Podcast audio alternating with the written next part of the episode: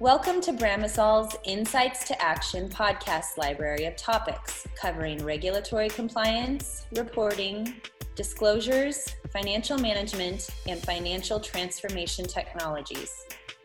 Bramasol is the leader in S A P-based finance solutions and the co-innovator with S A P on developing and deploying purpose-built compliance capabilities.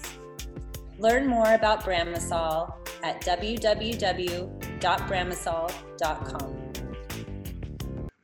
Hello, this is Jim Hunt for Bramasol's Insights to Action podcast series.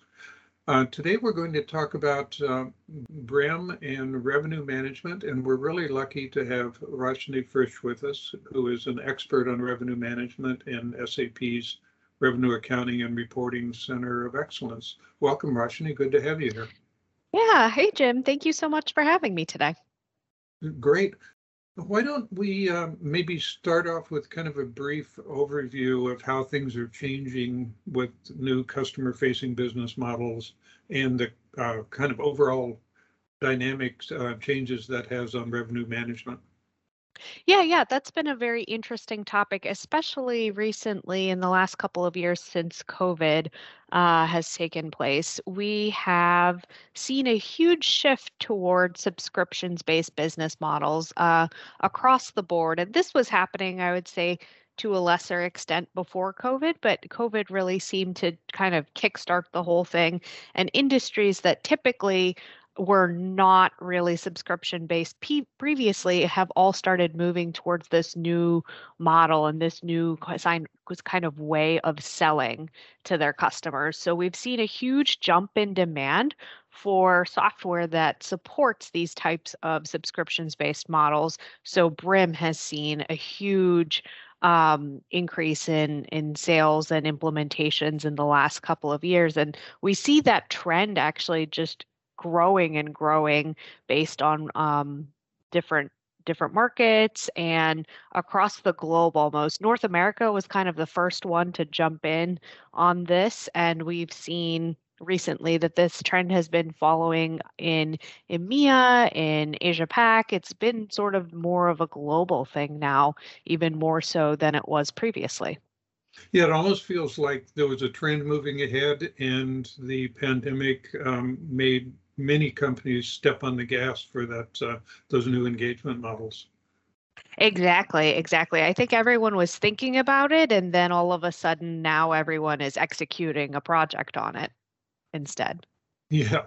Uh, maybe you could uh, describe uh, what BRIM is for listeners who aren't familiar with it and how it engages this model and specifically how it relates to revenue management. Yep. So BRIM is essentially uh, S A P's software of choice for subscriptions models. It's an order to cash uh, suite, essentially. It's got everything from your A R, A P functions, and, and there's several different modules that you can also implement within BRIM. There's SOM, there's FICA, there's a ton of different pieces of BRIM that customers are using based on their specific needs. Um, if you're talking about subscriptions order management, then you would be implementing the SOM portion of BRIM. And in addition, you'd also be evaluating FICA, conversion invoicing and mediation. Uh, so there's a lot of different components components to the product, and depending on what a customer specific need is, they kind of pick and choose from that suite within BRIM. Yeah, I, I've heard it described as uh, not so much an application as a portfolio of related applications. Is that fair? Yep, yep. I think that's a that's a good way to put it, actually, because there's so many different things you can do, and there's so many different ways that different customers are implementing it as well. So it's kind of unique to what your specific situation is, and you can pick and choose out of the portfolio what you feel would be best applicable to your specific situation. Right. And uh, the focus of today's uh, podcast, uh, revenue management, is um, well, you can explain this better than I would, but BRIM, while it helps you with all that customer-facing stuff, it doesn't do the compliance for you, and you still have to comply.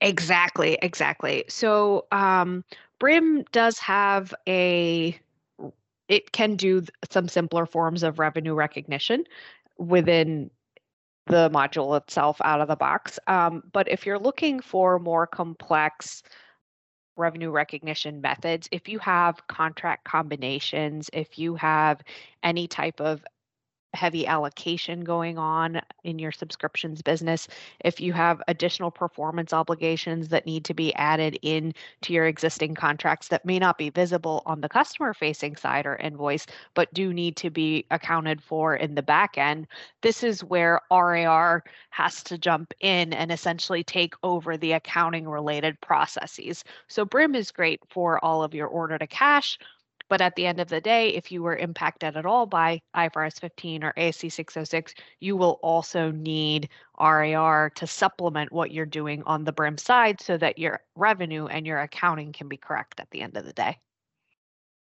Thank you. And, and maybe you could um, talk a little bit to R A R versus automated revenue management, A R M, and I know that they're related, kind of an outgrowth of each other, but might help our listeners understand those two terms.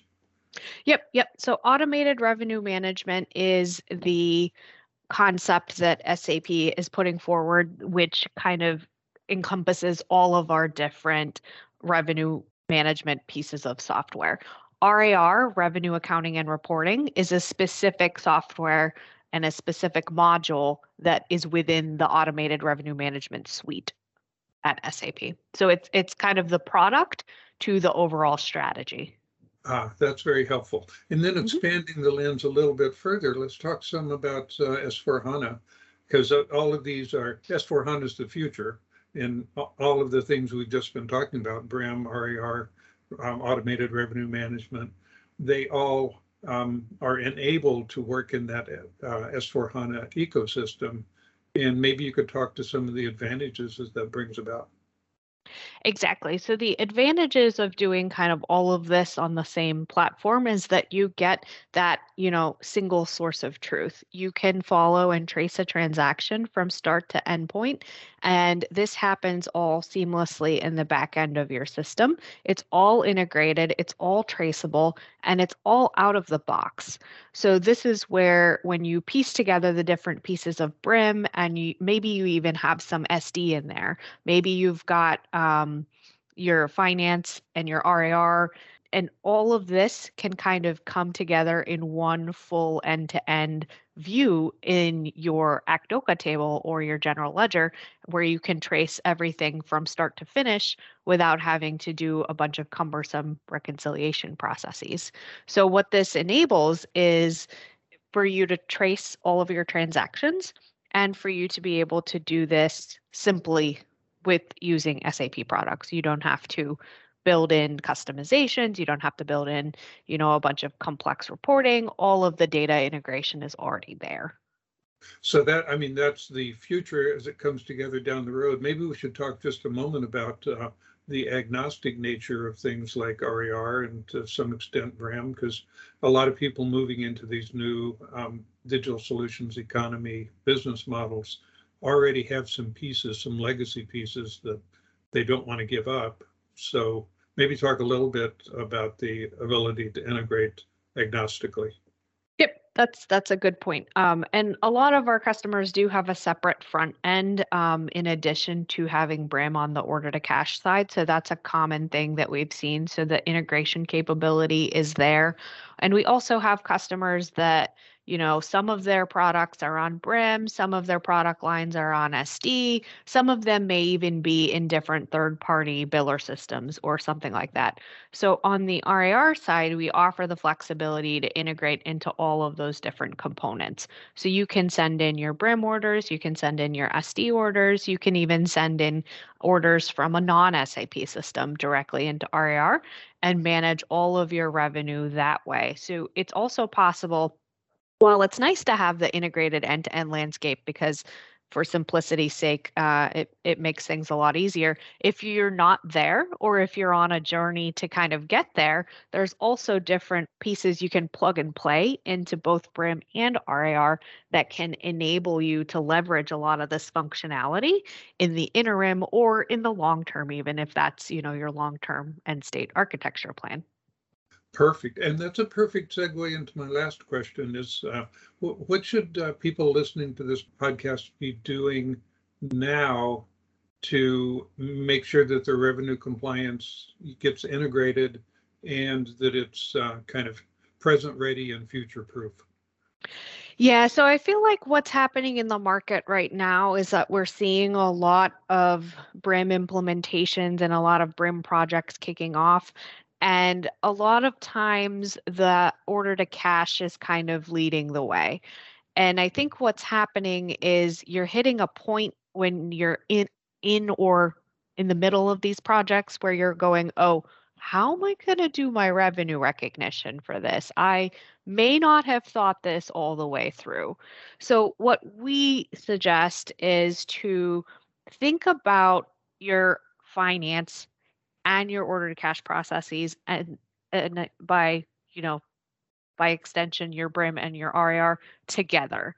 If you are able to take a look at both of those at the same time, then what we found is customers that go in with that type of view on their project plans are able to build simpler solutions. They're able to get their benefits quicker rather than doing phased go lives. They're also able to minimize their customizations because they're they're looking at it from that end-to-end perspective. So if you're considering BRIM right now, I would encourage you to also be looking at R A R at the same time. I know that's not always possible for every customer, depending on their specific situations, but it should at least be in the back of everyone's minds that you need to be looking at this together to ensure that you have the complete end-to-end solution and that you don't go live with, say, one piece, and then eventually you have to add on to it via another project in order to get you off of, you know, reporting through Excel or something like that. So I would I would encourage our customers to think about this in tandem rather than as two separate projects or two separate implementation items. Right. And then I guess it goes without saying that, you know, a best practice always in these major implementation projects is to, you know, um, bring together all the key stakeholders, because you don't want to move too fast with your Uh, customer-facing digital solutions, economy, business model, and not involve the compliance people uh, and the accounting people who have to report revenue. And so you get to down the road a ways and you realize you, you didn't allow for that, and you're stuck with a lot of manual activities, spreadsheets, and so on. Exactly, exactly. We've seen that happen where, you know, they they forgot to call the auditors or the um, the accountants, and uh, and then that can that can have some ramifications and delays to your overall project timeline as well. So having those right stakeholders engaged from the beginning, having that C F O, C T O buy-in from the start with regards to this journey is very, very crucial, I would say. That's excellent. This has been very helpful. Any uh, final words of wisdom that you want to add? Um, I. Th- I think my final word of wisdom would just be that, you know, take a look at BRIM and R A R, see how you may be able to benefit um, from your company in terms of implementing these new processes and these new business models, um, and and take a look at the journey holistically over, you know, five, ten years. What are you looking to accomplish uh, with your transformation? That's excellent finishing point, Roshni. Thank you very much for your inputs today, and uh, have a good day. Yep. Thanks so much. Thank you for listening to this episode of Bramasol's Insights to Action podcast series. We hope that you found it helpful.